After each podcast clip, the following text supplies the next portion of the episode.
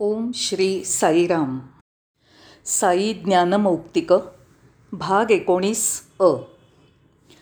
भगवान साईबाबांच्या चरणकमलांना वंदन. प्रिय बंधू भगिनीनो संध्याकाळच्या सभेत तुमचं हार्दिक स्वागत. भगवानांच्या कृपेने आता आपण कार्याच्या शेवटच्या भागांकडे येत चाललो आहोत. याचा अर्थ असा नाही की हे कार्य पूर्ण होणार आहे. नक्कीच नाही. आपण ते पुढे चालू ठेवणार आहोत. स्वामी आणि विद्यार्थ्यांच्यामध्ये एकोणीसशे अठ्ठ्याण्णव नव्याण्णव सालात झालेली संभाषणं मिळवण्याचा मी प्रयत्न करीत आहे. आणि ती मिळतील तशी ती संभाषणं आपल्याकडे पाठवू शकेन. सर्व साई जगतातील साई भक्तांना ती मिळतीलच. आपण हे कार्य म्हणजे एक सेवा साधना म्हणूनच करत आहोत. काळा आणि गोरा हे दोन्ही माझ्यात आहेत. आजच्या संध्याकाळच्या सभेत मांडण्याकरता मी काही ग्रहपाठ केलेला आहे. त्याचा एप्रिल दोन हजार एक सालाशी संदर्भ आहे.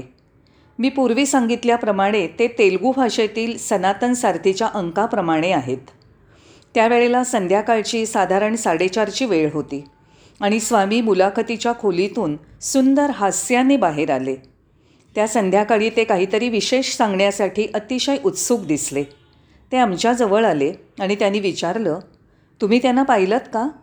आम्ही जर हो म्हटलं असतं तर ते म्हणतील ते तुम्ही का पाहिलं तिथे जवळपास असणाऱ्या सर्वांना आम्ही पाहू नये पाहायला नको असतं. आम्ही जर नाही म्हटलं असतं तर त्यांची प्रतिक्रिया अशी असण्याची शक्यता असती की तुम्ही इथे बसलेले आहात मग तुम्ही इथे बसून काय करताय? खरं म्हणजे हा मोठ्या अडचणीत टाकणारा प्रश्न होता. मुलांनी संवाद साधण्याचा अभ्यास केला होता. आणि त्या अभ्यासाप्रमाणे त्यावेळेला गप्प राहणं हेच योग्य झालं असतं. मग मी म्हणालो स्वामी ही वेळ धोका न पत्करण्याची आहे असं मला वाटतं. तेव्हा स्वामींनी विचारलं तुम्ही कुणाला पाहिलं स्वामी तुम्ही आफ्रिकेतून आलेल्या काही मुलांच्या समूहाला मुलाखतीसाठी बोलावलं आहे हे आम्ही पाहिलं. बाबा म्हणाले होय तुमचं बरोबर आहे. पण ते फक्त विद्यार्थी नाहीत तर ते बालविकास गुरू आहेत. ओ आलं लक्षात. हे समजलं ते फार छान झालं. मग भगवान म्हणाले त्या गटातला ज्येष्ठ माणूस तुम्ही पाहिलात का? आता इथपर्यंत पोचल्यानंतर काही लपवण्यात अर्थ नव्हता. मी म्हणालो होय स्वामी मी त्यांना पाहिलं. तेव्हा बाबा म्हणाले तुला ते कोण? हे माहिती आहे? स्वामी मी त्यांना ओळखतो पण मी अजून त्यांना भेटलेलो नाही. तो तुला कसा माहीत? त्यांनी बंगलोरमधील विद्यार्थ्यांना आणि प्रशांती निलयमच्या विद्यार्थ्यांनाही व्याख्यान दिलं होतं म्हणून मला तो माहिती आहे. तेव्हा स्वामी म्हणाले त्याचं नाव विक्टर कानू असं आहे. तो तिथल्या साई केंद्राचा प्रमुख आहे आणि मानवी मूल्य या अभ्यासाच्या साई संस्थेचाही प्रमुख आहे. तो एक अतिशय श्रेष्ठ दर्जाचा गुणी माणूस आहे आणि भगवानांचा फार पूर्वीपासूनचा भक्त आहे. नंतर भगवान पुन्हा म्हणाले असा हा विक्टर कानू. तुला तो माहिती आहे का? ओ स्वामी काय? मी त्याचं लग्न लावून दिलं होतं. असं? नंतर त्या दोघा नवरा बायकोनी स्वामींकरता काम करण्याचं ठरवलं. सदा सर्वकाल ते स्वामींची सेवा चांगली कशी करता येईल याचाच विचार करत असतात. हाच त्यांचा कायम प्रयत्न चालू असतो आणि तशीच प्रार्थना ते नेहमी करत असतात. त्यांची शाळा ते पूर्ण कार्यक्षमतेने चालवतात असं स्वामी म्हणाले. मी त्यावर कसा तरी म्हणालो स्वामी हे तर सगळे काळेच आहेत. सर्वच जण पूर्ण काळे आहेत.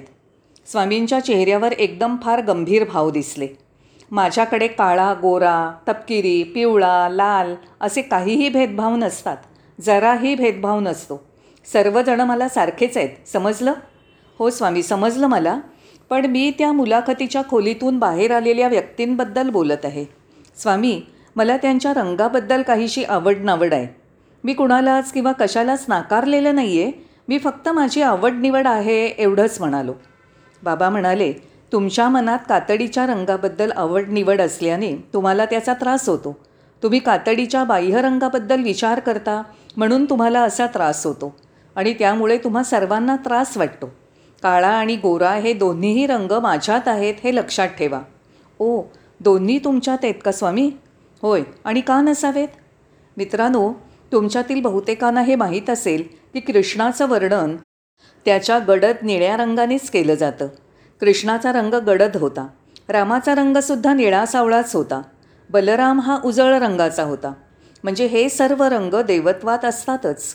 तुम्ही हेही मान्य कराल की सूर्यप्रकाशात सर्व रंग सामावलेले असतात असं मी नेहमी म्हणतो. सूर्यप्रकाश पांढरा शुभ्र दिसतो. पण जेव्हा तुम्ही काचेच्या लोलकातनं पांढरा किरण पाहता तेव्हा तुम्हाला सर्व सात रंग दिसतात. हो ना? तसंच भगवानांमध्ये देखील सर्व रंगांच्या छटा असतात. तुम्ही आनंदी आहात का? तुम्ही निरोगी आहात का? आता मी पुढच्या घटनेकडे वळतो. एक वृद्ध डॉक्टर बऱ्याच दिवसांच्या अनुपस्थितीनंतर व्हरांड्यातनं येताना दिसले. आम्हाला असं समजलं की त्यांच्यावर नुकतीच शस्त्रक्रिया झाली होती आणि म्हणून ते दर्शनाला देखील येऊ शकत नव्हते. त्या दिवशी ते दर्शनाला येऊ शकले. भगवान त्यांना काय म्हणाले हे तुम्हाला माहिती आहे का? डॉक्टर तुम्ही आनंदात आहात? प्रकृती ठीक आहे ना? त्यांनी दोन प्रश्न विचारले. तुम्ही आनंदात आहात? निरोगी आहात? निरोगी असल्याशिवाय ते आनंदी कसे असू शकतील? म्हणजे तुम्ही पूर्ण निरोगी असता तेव्हाच आनंदी असू शकता. मी म्हणालो दोन्ही गोष्टी सारख्या एकच आहेत तर दोन प्रश्न कशाला? स्वामी म्हणाले का? तुझं काही बिघडलं आहे का? स्वामी तुम्ही त्यांना तू बरा आहेस का आणि आनंदात आहेस का? असे दोन प्रश्न का विचारलेत? भगवान म्हणाले या दोनही गोष्टी जरुरीच्या आहेत. काही लोक निरोगी असतात पण आनंदात नसतात. आनंदाशिवाय निरोगी पण काय उपयोगी? काही लोक बाहेरून आनंदी दिसतात पण ते पूर्णपणे निरोगी नसतात. त्यांचं आरोग्य नाहीसं झालेलं असताना नुसता आनंद पुरेसा नसतो. तुम्ही निरोगी असणं हे महत्त्वाचं आहे. आणि नुसतं निरोगी नाही तर आनंदीही असलं पाहिजे. चांगलं काम करण्यासाठी विलंब करू नका. आता मी पुढील घटनेकडे जातो. भगवानांनी एक गोष्ट सांगितली. मी जे जे देतो ते फक्त माझ्या आनंदासाठी देतो. सर्व आकर्षक देणग्या माझ्या स्वतःच्या समाधानासाठी असतात. मी त्याला देणगी किंवा धर्मादाय समजत नाही कारण तुम्ही सारेजणं माझेच आहात. तुम्ही आणि मी एकच आहोत असं मला वाटत असतं. तुमचा आनंद तोच माझा आनंद असं मी समजतो. एक गोष्ट लक्षात घेणं महत्त्वाचं आहे. विशेषत जेव्हा स्वामी प्रत्येकाला काही देत असतात तेव्हा ते किती न थकता देत असतात. न थकणारा परमेश्वर जराही न दमणारा कपडे वाटणारा घड्याळं अंगठ्या किंवा गळ्यातल्या साखळ्या त्याला विश्रांती अशी माहीतच नसते. तरीही तो दमत नाही कारण त्याचा हात सदैव देणारा आणि क्षमा करणारा असतो. या क्षणी स्वामींनी एक टिप्पणी केली. मुलांनो असं पहा ज्यावेळी तुम्ही एखादं चांगलं काम करायचं ठरवता त्याच वेळी ते लगेचच करा. उशीर करू नका वेळ लावू नका ते ताबडतोब करा. मनात एखादा वाईट विचार आला तर तो लगेच कृतीत आणू नका. थोडा वेळ घ्या. थोडी वाट पहा आणि विचार करा. चांगली गोष्ट करण्यासाठी कधीही वेळ घालवू नका. ताबडतोब कृतीत आणा. मग थोडे विनोदी स्वरात भगवान म्हणाले काही माणसं अशी असतात की ते व्यासपीठावरून धर्मादाय म्हणून एक लाख रुपयांची घोषणा करतात. धर्मकार्य म्हणून. पण ते जेव्हा घरी जातात तेव्हा त्यांची पत्नी विचारते देण्यासाठी पैसे आहेतच कुठे? मग हा माणूस परत विचार करतो. एक लाख कशासाठी? मला वाटतं पन्नास हजार रुपये पुरेत दुसरे दिवशी सकाळी कोणीतरी पैसे घेण्यासाठी येतात तेव्हा हा माणूस आत्तापुरते असं म्हणून दहा हजार रुपये देतो आणि उरलेले पैसे नंतर देतो असं सांगतो. म्हणजेच हा माणूस एक लाखावरनं दहा हजारापर्यंत खाली येतो. का? त्याने विचार करण्यासाठी वेळ घेतलेला असतो. तुम्ही देता तेव्हाच तुम्हाला मिळतं. स्वामींनी आपल्याकरता एक खूप महत्त्वाचं आणि सुंदर असं विधान केलं ते मी तुम्हाला सांगतो. जेव्हा तुम्ही काही देता तेव्हाच तुम्हाला परत मिळतं. आपल्याला द्यावंसं वाटत नसतं कारण त्यामुळे आपण काहीतरी गमावतो आहोत अशी भीती वाटत असते. खरं म्हणजे त्यातील गुपित असं आहे की तुम्ही जेव्हा देता तेव्हाच तुम्हाला मिळतं. पुढे भगवान म्हणाले तुम्ही जेव्हा देत असता त्यावेळी तुम्हाला एक अत्युच्च आनंद मिळतो. तुमची चांगली भरभराट होते. म्हणून तुम्ही द्यायला शिका. एवढंच नाही तर देण्यामुळे तुमचं कर्म कमी होतं. तुमच्यापैकी ज्यांनी आत्तापर्यंत साई वाङ्मय वाचलेलं नाही ज्यांना कर्माचे सूक्ष्म परिणाम माहीत नाहीत त्यांच्याकरता बाबांनी सांगितलेलं एक उदाहरण स्पष्टीकरणाकरता देऊ शकतो. जेव्हा तुम्ही धर्मकार्य म्हणून दान करता तेव्हा तुमच्या कर्माचे परिणाम हळूहळू कमी होत असतात. ते खूप कमी होतात. एक साधं उदाहरण. हे बाबांच्या पुस्तकामधलंच आहे.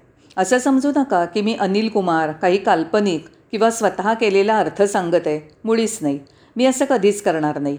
मी माझ्या श्रोत्यांना नेहमी सांगत असतो की माझ्यात कल्पना करण्याची किंवा स्वतःचे अर्थ लावण्याची क्षमता नाही. मुळीच नाही आहे मी एक साधा सुधा चालता फिरता प्रेम करणारा आणि परमेश्वरावर श्रद्धा असणारा असा साधा माणूस आहे. मग मी माझ्या स्वतःच्या मनाने अर्थ कशाला लावू? तर स्वामी काय म्हणाले? समजा आपल्याला वीस हजार रुपये मिळकत कर भरायचा असेल तर आपण काय करू? आपल्याला आपल्या स्वकष्टार्जित मिळवलेल्या पैशातील वीस हजार रुपये द्यायचे नाहीत. आपण कशाकरता कर भरायचा? तर मग आपण काय करू? आपण विम्याकरता काही पैसे दिले तर मिळकत कर कमी होईल. जर आपण धर्मादाय म्हणून काही पैसे दान म्हणून दिले तर मिळकत कर कमी होईल. तेव्हा मिळकत कर कमी करणं किंवा मिळकत करावर सवलत मिळवणं हे शक्य असतं. आणि कर घेणाऱ्यालाही ते चालतं. त्याचप्रमाणे जेव्हा मला कार्मिक परिणाम म्हणून बराच काळ कष्ट सोसायचे असतात तेव्हा मी काही भजन कार्यक्रमांना हजेरी लावतो म्हणजे काही भोग कमी होतात. जेव्हा मी ध्यानधारणा करतो तेव्हा काही शिक्षा कमी होतात. मी सेवाकार्य करतो आणि मूळ शिक्षेतनं सवलत मिळवतो. तसंच पैसे मिळवून संचय करणं हे काही मोठं काम नाही. पैसे लुबाडून साठवणं हेही काही मोठं काम नाही.